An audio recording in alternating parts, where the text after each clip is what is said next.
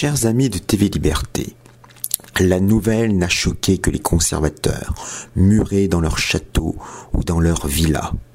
Entièrement focalisé sur son hystérie pandémique et vaccinale, le système médiatique n'a pas répercuté la nouvelle les universités britanniques souhaitent ne plus pénaliser les fautes d'orthographe et de grammaire au moment de la correction des examens afin de rétablir l'égalité de traitement entre les étudiants européens favorisés et leurs condisciples originaires d'autres ethnies. Cette décision incroyable porte un violent coup à l'instruction et à la transmission des savoirs. L'école française subit pour sa part une dévastation similaire les enseignants abandonnent la notation sur 10 ou sur 20, trop discriminatoire, et choisissent d'évaluer par compétence. L'écriture inclusive et ses nombreuses mutations féministes contaminent le monde universitaire, les organisations syndicales et certains cours dans les établissements primaires et secondaires. En parallèle au sempiternel discours de lutte contre le racisme blablabla et pour la défense des valeurs de la République, les directives ministérielles enjoignent l'école de s'emparer de l'outil numérique. Les premiers et troisièmes confinements des printemps 2020 et 2021 facilitent la réalisation de cette injonction avec les cours à distance. Mais les résistances restent vives, ce qui irrite bien les zélotes du monde d'après. Bien avant l'actuelle crise sanitaire, Le Monde du 5 septembre 2018 publiait la tribune d'un certain Gilles Doeck, chercheur à l'INRIA, Institut national de recherche en informatique et en automatique. Cet informaticien faisait très fort puisqu'il intitulait son texte Interdisons les stylos dès la rentrée prochaine au mépris d'une réalité observée dans les classes de la Silicon Valley, où les geeks exigent que leur progéniture soit le moins possible au contact avec l'univers connecté, cet enseignant à l'école normale supérieure de Paris-Saclay estimait que les compétences nécessaires pour écrire un texte avec un logiciel de traitement de texte et avec un stylo sont différents.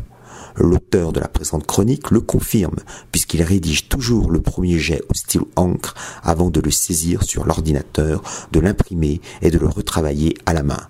Gilles Doweck ne cachait pas sa colère. Si les députés tenaient absolument à voter une loi, ils auraient pu apporter leur pierre à cette nécessaire transformation de l'école en déclarant l'utilisation par un élève d'un stylo ou de tout autre équipement encreur interdite dans les écoles maternelles, les écoles élémentaires et les collèges, précisant qu'un membre de l'équipe de direction ou un personnel enseignant pouvait confisquer le stylo ou tout autre équipement encreur de l'élève si celui-ci a fait usage en méconnaissance de l'article précédent.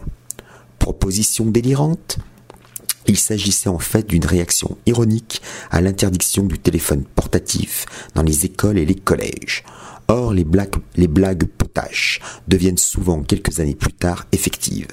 Qui se serait douté que le sein qui débute le nom d'un grand nombre de localités en France disparaîtrait dans le cadre des regroupements de communes? De nombreuses écoles primaires aux États-Unis n'enseignent plus l'écriture avec un stylo.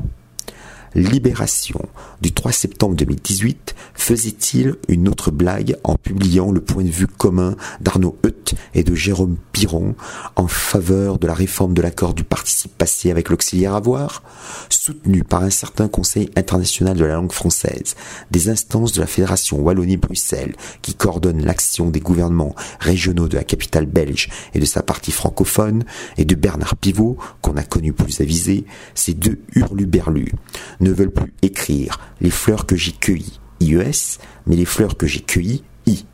Les deux anciens professeurs de français voudraient revenir sur une règle pétrie d'italianisme entérinée par l'Académie française à la fin du XVIIe siècle.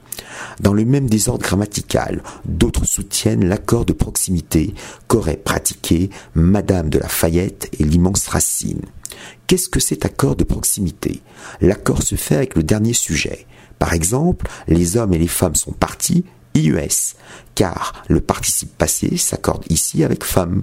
En revanche, la phrase les femmes et les hommes sont partis s'écrit IS parce que parti s'accorde avec homme.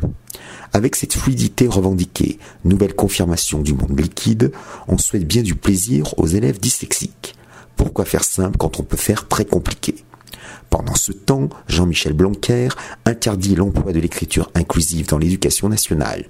Cette décision déclenche les foudres de quelques syndicats d'Ecati qui en appellent à la désobéissance. Quelle, audace Ils oublient que le même Blanquer, fidèle au en même temps de son maître élyséen, généralise la féminisation des fonctions. Pourquoi alors ne pas appeler son épouse, à l'instar du russe, Madame Blanquera?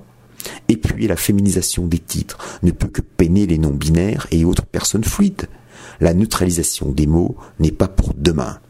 Écriture inclusive, fin des notes chiffrées, invasion intrusive du numérique, anglicisation forcée et édulcuration des langues participent à cet autre grand remplacement mental, à une gigantesque vague déconstructiviste qui accélère l'inexorable déclin du niveau intellectuel en France et en Europe.